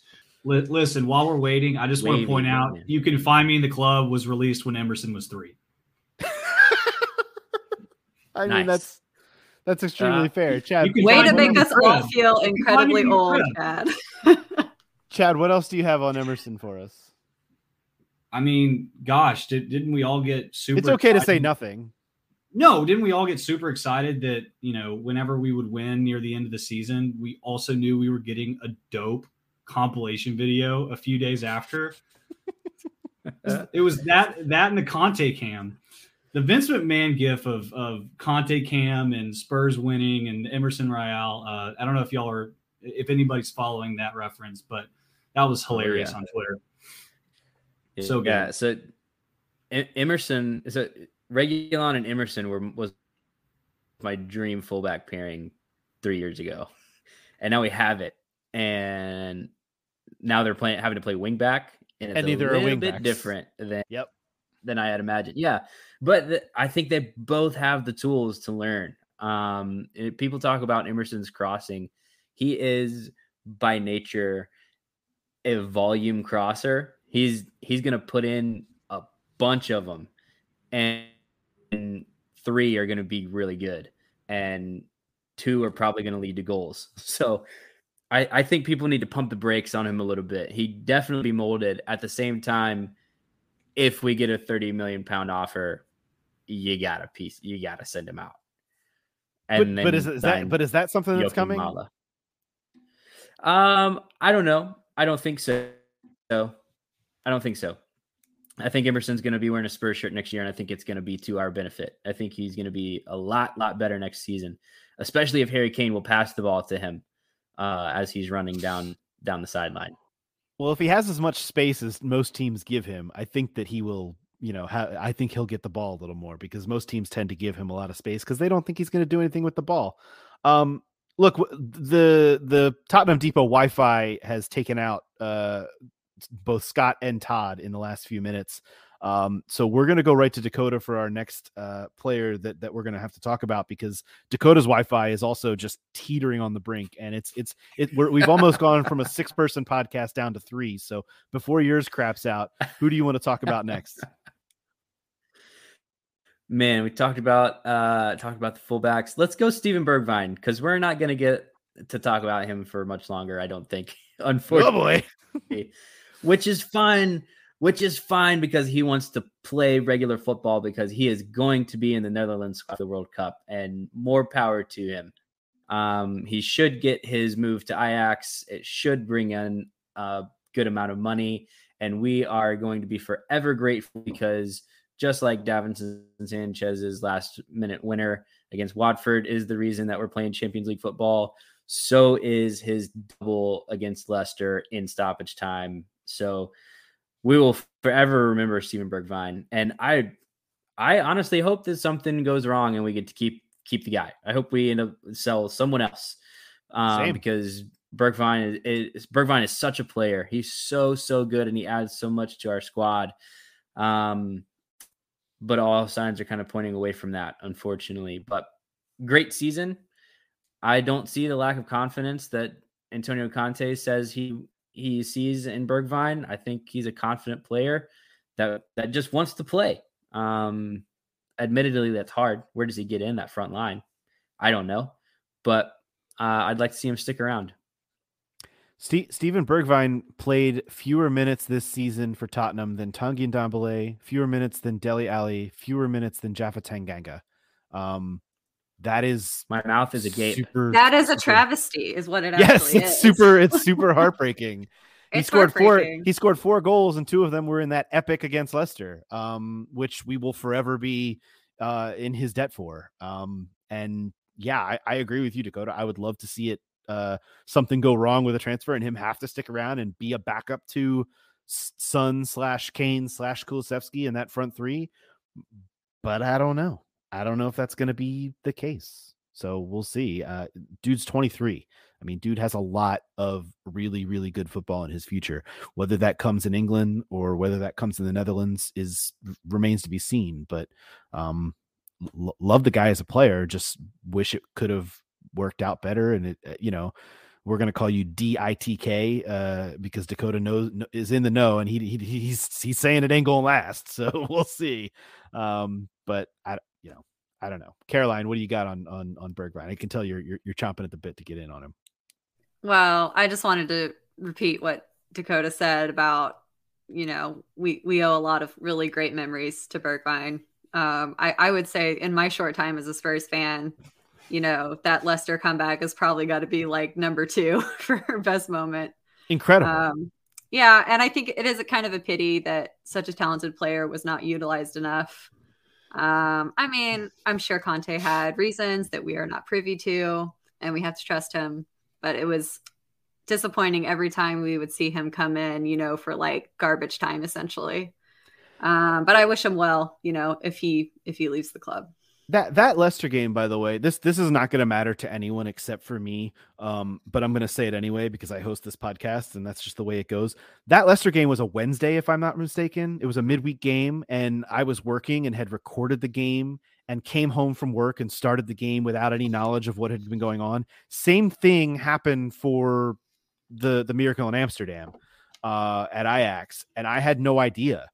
Uh, and and so both of those moments for me came like two, maybe two and a half hours on delay than the rest of the world. And obviously, one one meant a lot, and the other meant a lot as well. They, I'm not putting them on equal footing, but kind of wild that like both of those things midweek, you know, afternoon games here in the states that like were just really big fucking deals. Um, and yeah, Bergwijn fucking love that guy. It, it, was it was just you know it's been a it's been a pleasure, Steven, and we will forever. You know you know the other the other thing I'll say about Bergwijn is I will never forget how fucking weird Daniel Levy was with him in the All or Nothing doc when they signed him um just really really awkward putting like all kinds of pressure on the kid like saying he needed to come in and and be a guy and be that that dude and that was really weird daniel and we're not going to ever forget that either because it was on camera and and documented for history um so that's the way that goes todd's back with us sorry chad did you need to jump in one more on on on Steven Bergwijn? Well, Stevie B lives on, whether in N17 or elsewhere. The beat goes on. That's Go all. on. That's all. Okay. Yeah. I want to go it. to the next player, actually. Go ahead. We'll, we'll we'll let Chad jump in. You know, it only feels natural to talk about the other half of the substitution of the year, Lucas Moura. Shout out Nuno. Shout out Nuno. He, he he was the architect of this whole change by making the worst sub of all time in the moment. But anyway, that's you not- mean you mean the guy that constantly got subbed in before Steven Bergwijn for no fucking reason? No That's reason. what we're gonna talk about now. Yep. Um, well, we, we had I- to talk about I'm- Lucas Moura. Go ahead. I must point out, Chad, you can you have good things to say about Lucas, I'm sure, but I have to point out don't. that in in the in the yearly roundup, like the season roundup that Spurs official created and put out of like the group the best moments of the season, they put in that moment of that substitution Hell yeah. in They the got it right. official video. It was complete and, And- accurate. Tottenham are doing That's things right really funny It's weird. Admin has no chill. The admin, I mean, shout out to the Shout out admin. David Moat. That's right. Oh, sorry, That's I didn't right. mean to put his name out there, but everybody knows who he is. I didn't. Anyway, Lucas Moura, thanks for being subbed off, I guess, early in the season. Um, say what you want. He's a Spurs legend no matter what he does. Um, I, will point out one moment. Again, I keep going back to this Norwich game because it just happened. Uh, the was it the back heel or whatever. No, it was it was a it was a uh, a left footed flick, and it was glorious. that was sick. That got me off my seat because he can't pass to anybody. A So. I, I have to shout him out again, our guy R Benzo. That got him to jump in my lap and talk about how glorious Lucas is with his chrome dome. It was wonderful. When, whenever whenever I felt like the game needed chaos, I always wanted Lucas to come on because he's the chaos man. That's all I've got. It's real. It's real hard hitting analysis, but that's what I got. All right. Well, we only have look. I, I, I've said a lot about Lucas Moura on this podcast in the last handful of months. I don't really want to rehash it. If you really want to know my thoughts on Lucas Moura, you can go back. I, it, is Lucas Moura going to be here next season? Probably not. Dakota He can be the shaking his head. Yes, he can be the mascot. I thought that. I thought we were going to have Cois, Gollini. cois, as cois, the cois, cois, mascot. cois. I don't know what his I don't know what his uh what his contract situation looks like. That's the only thing. I don't either, and I don't. But I also don't know what his role is. Like what it doesn't is- matter. He's quiz, quiz, quiz, quiz, quiz. He Cha- can come in chaos fuck agent. Yeah, Dakota, chaos agent. Dakota Fine, is he going to be here next season? I think I think so. I think he's got Okay. a year left in his contract, if I'm not mistaken. Yeah, because But- who's going to give us twenty and it's, it's not Lucas even Moura? I'll take twelve. yeah, it's not even like it's not even a thing of Fuck, I'll take do we want to sell him? I'm sure I'm sure over we do. But it's nobody nobody's gonna come in for Lucas Fair. for a fee that makes sense. So out of you know out of the attacking options, Bergwijn is much more attractive. Well, to, sure. to, to teams. So Hey, listen, in, in the words in the words of the Dark Knight, you either die hero or you live long enough to see yourself become the villain. Shout out Lucas Moura.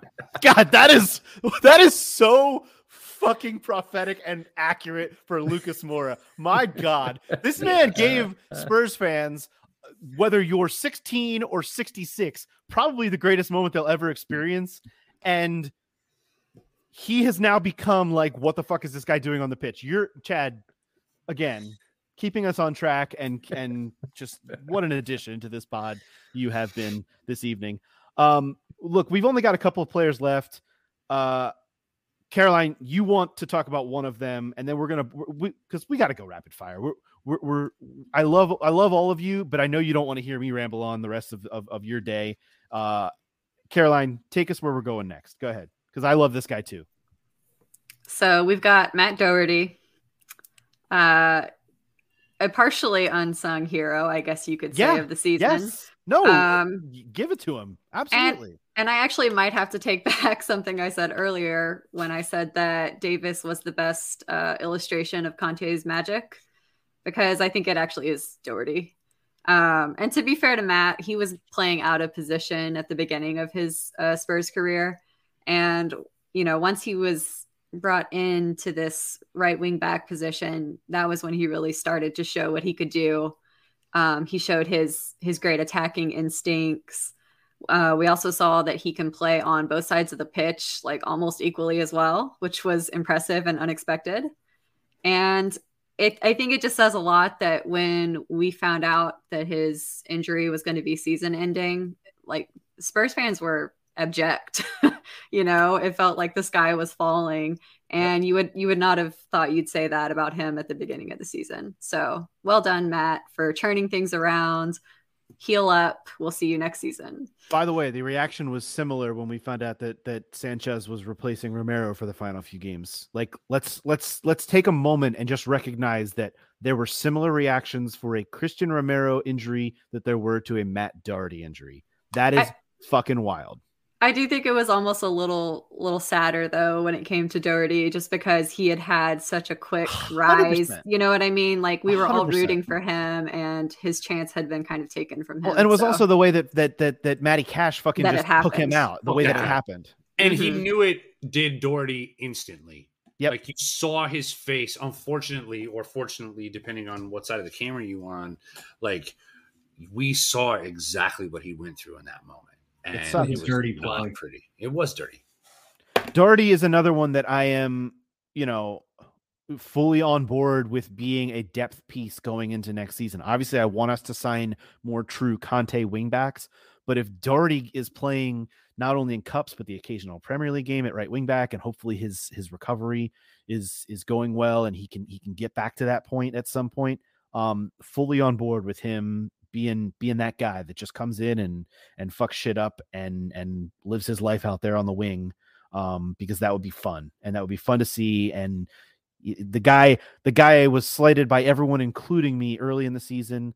And Caroline, you hit it on the head. He was playing in the wrong position, and they were not utilizing him. And it was it was even kind of weirder for Nuno, his previous manager at Wolves, to be doing that. It was it was a very one of the many reasons that we can just say what the Nuno? fuck was yeah what the fuck was the Nuno uh, experiment. Um, but just just a very very bizarre situation. Well, how are you going to bring Nuno in and then not play a back three? Like that's what the guy did All- at Wolves the entire time. It just it doesn't make any sense. Anyway, I, that didn't happen. We got top four and Antonio Conte. I don't understand what's anyway.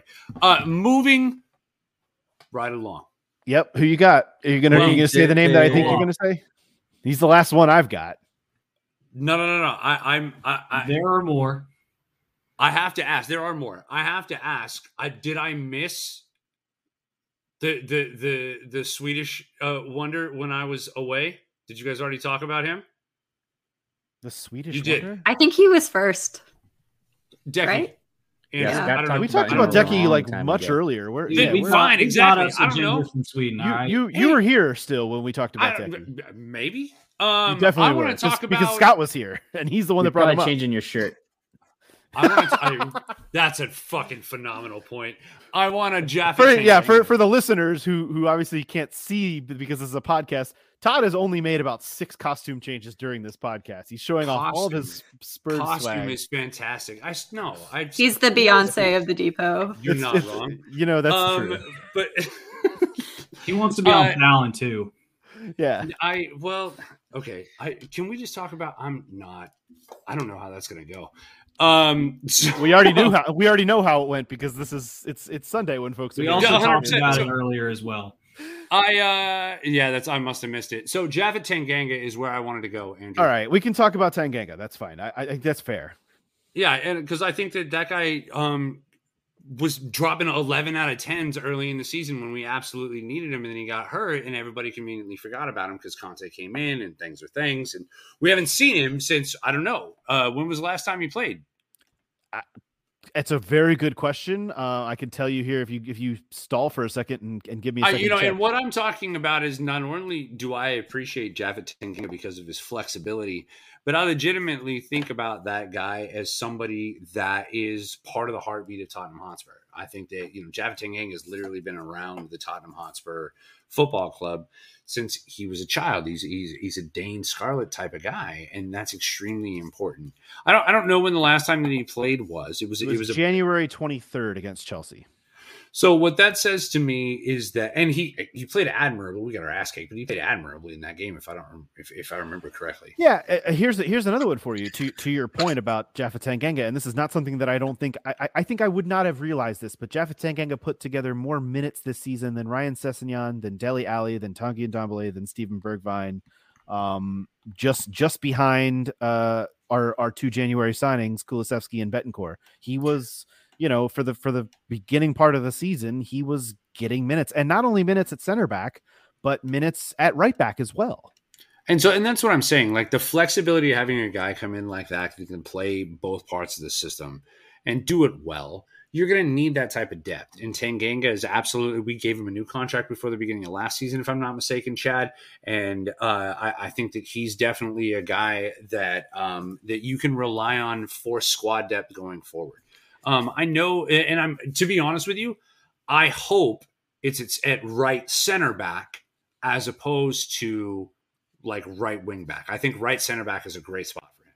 is is is Japhet Tanganga the right-footed poor man's version of Ben Davies? Mm, He's better in the air, but I don't think that he doesn't have the poise and calm on the ball. He's still prone to a fuck up here and there. That's where the poor. That, I think that's where the poor man's version comes in. I think. I, think in terms of okay. positionally, positionally, what I'm saying is you'd like to see him at right center back. Ideally, he can play a little bit of right back slash right wing I'll- back in a pinch, but he's very much in the back of realm and, and a younger version, obviously. Uh, yeah, it, I'll, I'll say two things on that. I think that Ben Davies's end product is better. Uh, Yeah. and I think that Ja- uh, Japhet Tanganga, uh, his um, physicality i- is something where he can he can run with and shut down some of the best left wings in the league, and Ben Davies can't do that on the right hand side. Well, I I think that's mostly fair. I I think the other thing He with doesn't get a chance because Sessegnon puts him in his pocket. yeah. I think the other thing with Tanganga is, and I'm glad you brought up Ryan Sessegnon because he's another one that I think he has ability. I think his greatest ability needs to be his availability because he's another guy that we've seen over the past few seasons with these injury things that crop up. And I'm not saying it's his fault or anything, but it sucks that he has not been able to string together long periods of consistent playing time. So speaking of a guy who has been available and is another homegrown guy who also hasn't been playing a lot, Harry Winks um played some played some pivotal moments for us early on in the season and Oh then are we really we're really putting lipstick on this one, aren't we? No, no, no. I, he And did an not so much. excellent job.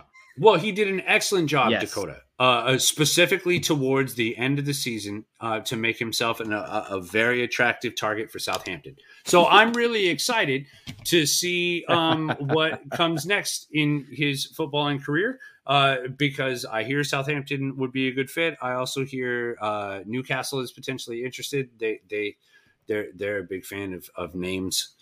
So I, I mean, Yep. Listen, uh, The problem, Harry Winks hasn't been The the, Harry him- Winks hasn't been the same guy since the ankle injury, Dakota.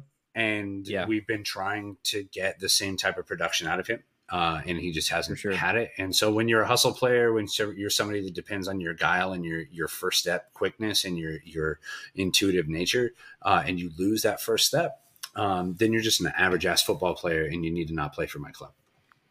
Har- Harry Winks, Yeah. by the way, this season played more minutes than Matt Doherty, more minutes than the two January signings, Kulusevski and Bentancur, more minutes than Tanganga, Sessegnon, Dele, And was directly Miller. responsible for more goals than every single one of those motherfuckers by Uh, n- n- well, no, not not than Kulusevski, Yeah. not than Doherty, not than Uh, no, No, not no, even no. the Gi- not even than giving up. Giving Oh, up. giving up. Sorry. Yes, Okay, responsible for giving up. I goals. mis- I misheard you. I botched. Obviously, we don't think. obviously, we know that Harry Winks is not going to be a part of the club going forward. Uh, we bid him a fond adieu, adieu, and you know, I, I don't know what else there is to say about Harry Winks. Uh, a, a, a loyal steward to the club for many years, and he will, I think, be missed. I mean, I, I think Harry Winks gets slighted a lot, but like Harry Winks has been a good player for us, and it just it's it's not going to kick on. It's wild to think about the fact that Harry Winks is still only 25. Like he's not a 32 year old that even though it feels like he's been around long enough that he could be a 30 32 year old. Like He's Scott Parker, bro. It's and I called that out. I mean, in kind of like Yeah. one of the very first episodes of this pod. Like he's Scott Parker. It's we are where we are. fair enough. Let's go rapid fire because there's a couple of other players who actually got minutes this season and then I want to briefly touch on some of the players who didn't finish the season with the club. Um Joe Rodon, 23 years old. We saw him a little bit at the end of the season. I, I, I don't know what to make of Joe Rodon. Whether I, he's probably another just depth piece, cup player going forward. I would think. Does anyone else have anything prophetic to say about Joe Rodon going forward? Joe No. Rodon can play a role for this team, Chad. He's a jag. He's just a guy. I'm not attached. I, I and I appreciate that. I absolutely do. I'm going to be the, the Joe Rodon apologist here. Uh, that guy broke ribs for this football club earlier Yeah. this season, Fair. and I, I mean, Conte absolutely loves him. Shouted him out despite the lack of minutes. Shouted him out in press conferences, saying that that guy's doing the work that's necessary. He's obviously Ben Davies' boy. We're trying to get Gareth Bale back in the gaff, and if we do, you know he loves Joe Rodon. These are facts. He's literally pulled off his armband and handed it to Joey Rodon for the Welsh team on numerous occasions. So I'm just saying that give Joe Rodon a full off season with Conte before you ask me that question. He's well under contract. He's easy. He's homegrown. Keep him moving. I, you know, Todd, I fully agree, and then I agree with Caroline's point. Not attached as well. Like I, on board for for what may be, but also if it doesn't happen, shrug emoji. Caroline, go ahead, jump in. No, yeah, that's it exactly. Like if he goes, I won't cry over it. If he stays, great. Hopefully he has some untapped potential that we just haven't seen yet. Uh, mo- mo- moving it quickly on. Dane Scarlett, 17 years old, had some minutes um this season in in limited appearances. Dane Scarlett, one for the future still. I don't I, I don't know I, I don't think anyone's certainly out on Dane Scarlett. I don't think anyone's certainly thinking Dane Scarlett can be a massive piece next season, but he's he's 17 fucking years old, right, Chad? New contract, which is great. Wasted season, if you ask me. Get him out on loan. That's all I got. I, I want to jump in on that because I've heard that that opinion and I appreciate it. But what I would say is it's not a wasted season because you can't tell me that it's 17 to 18 years old, he's going to get better coaching than he's going to get from Conte and his staff. And he's going to get a better every single day preparation experience and, and training and mentorship than from guys like Harry Kane and Heung-min Son and Hugo Lloris and Pierre-Emile Højbjerg. I, I, I want to put a period on that point that you made, Todd, because I do think that with a lot of these younger players like Scarlett and like the other guy, and I'll just lump him in here, Dylan Markanday is the other one I wanted to talk about, who is a player who stuck with the club and, and got very, very limited minutes this season. Uh, trust me, he played at some point. You can go and look back at the box scores. He did play for Tottenham Hotspur this season and, and, and finish the year with them. These are guys that I agree. Everyone wants to He just didn't- throw them throw them out on loan, but I agree with you, Todd. Like it's at a certain point, there is a value to keeping them in camp and keeping them around the likes of Harry Kane and Heung-min Son and all these guys. And there is, you know, there is value to that as well, even if they're not getting regular minutes. I- think it's a common refrain. And Chad, this is not a dig, trust me. No, I get it. but there, there, it's a common refrain to just say, ah, throw that guy out on loan and get him first, first, first team minutes somewhere. Well, number one, that takes two teams to to kind of jive with, and it, it takes an agreement of, yeah, he, he's going to go over to the Netherlands or to Belgium or wherever, or or down to the championship or, or League One, and, and he's definitely going to get minutes. That's there's never a guarantee of that. So it, there's a lot of moving parts that go along with that. It's it's a, it's a tough agreement to just say throw that guy out on loan to get him minutes.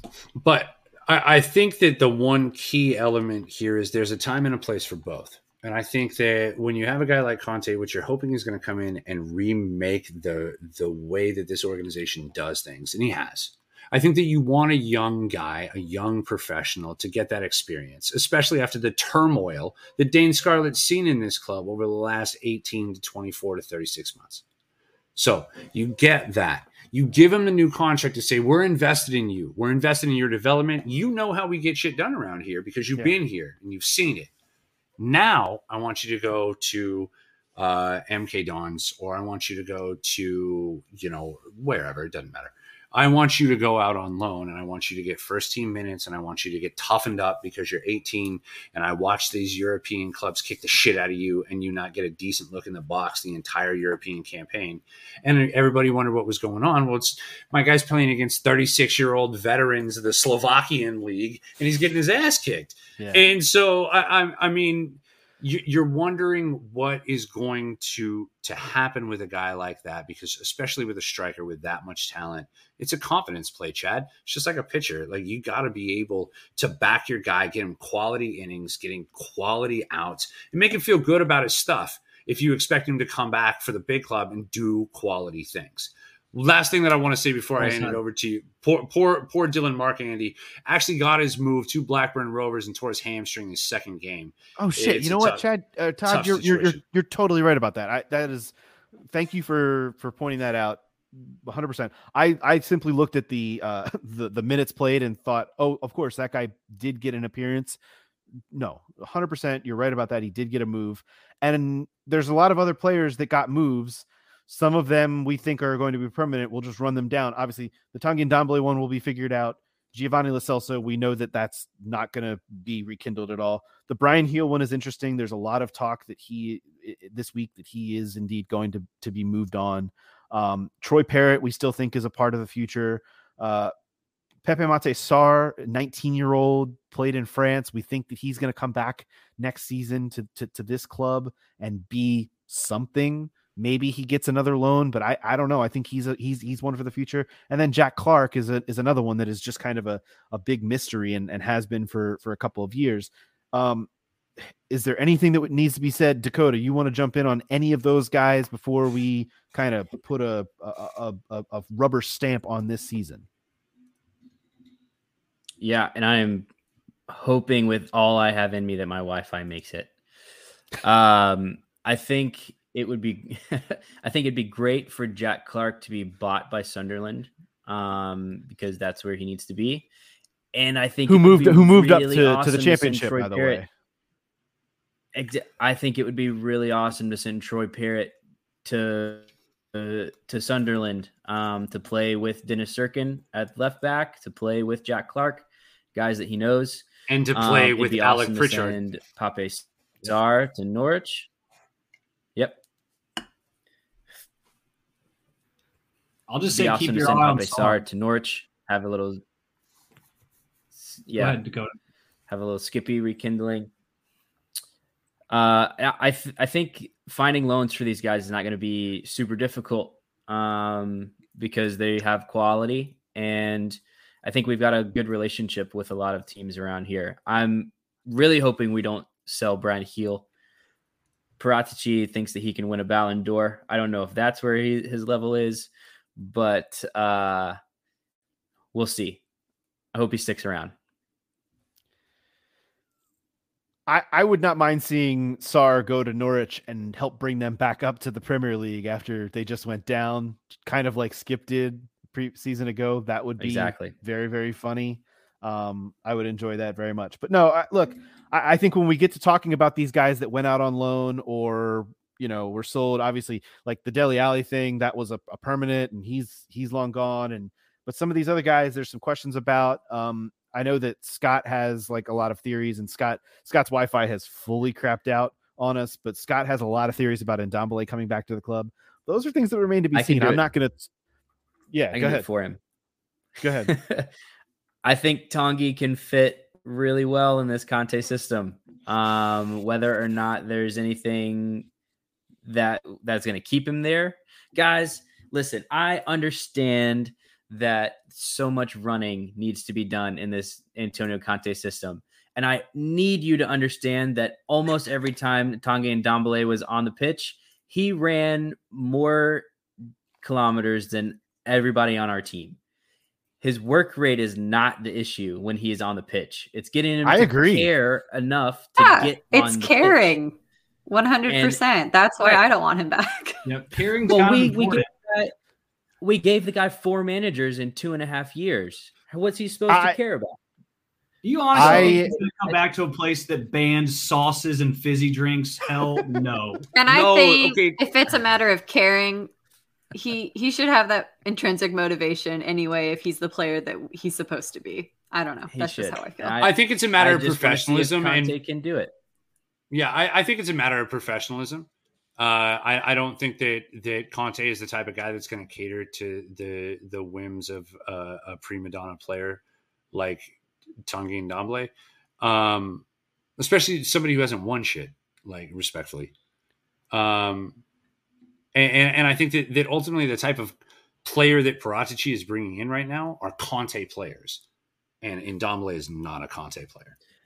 And you I know, we can be- say that he had four different managers, and that was difficult for him. But it's probably also telling that he did not have a firm role in any of those managers' teams.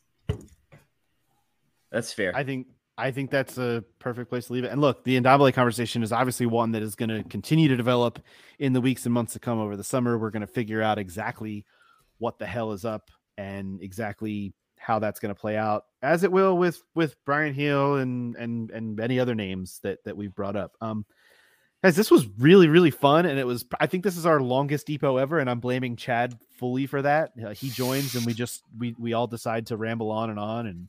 Uh, you would fine. agree that it would have been 20 minutes longer without me. That's no, I don't think it would have, but that's okay. I'm okay with it because this was our big end of season extravaganza, and we've very Lots much enjoyed it. Lots to celebrate. We were Spurs- extravagant. Spurs are in the Champions League, and it's going to be a hot Scott's summer. summer. Wi-Fi is many years down the road. Yeah, Wi-Fi. Wi-Fi has been an issue, uh, but but nothing else has. Honestly, this has been a joy and a pleasure uh, and a thrill. Uh, we're gonna summer. we're gonna run down socials really summer, quickly. Uh, Todd is at TC underscore Kasho. Dakota is at Dakota J Booth. Scott, our dearly departed due to Wi-Fi, is at DSM Spurs. Uh, Caroline is at CG Stefco. Chad is at Chad Moss 32. I am at Astedka. Those are all important. Don't get me wrong. Go follow all those accounts because we're all wonderful, uh, and and we've all been very very good people to you. So for giving you this much content on a on a on a wonderful day uh, here in late May.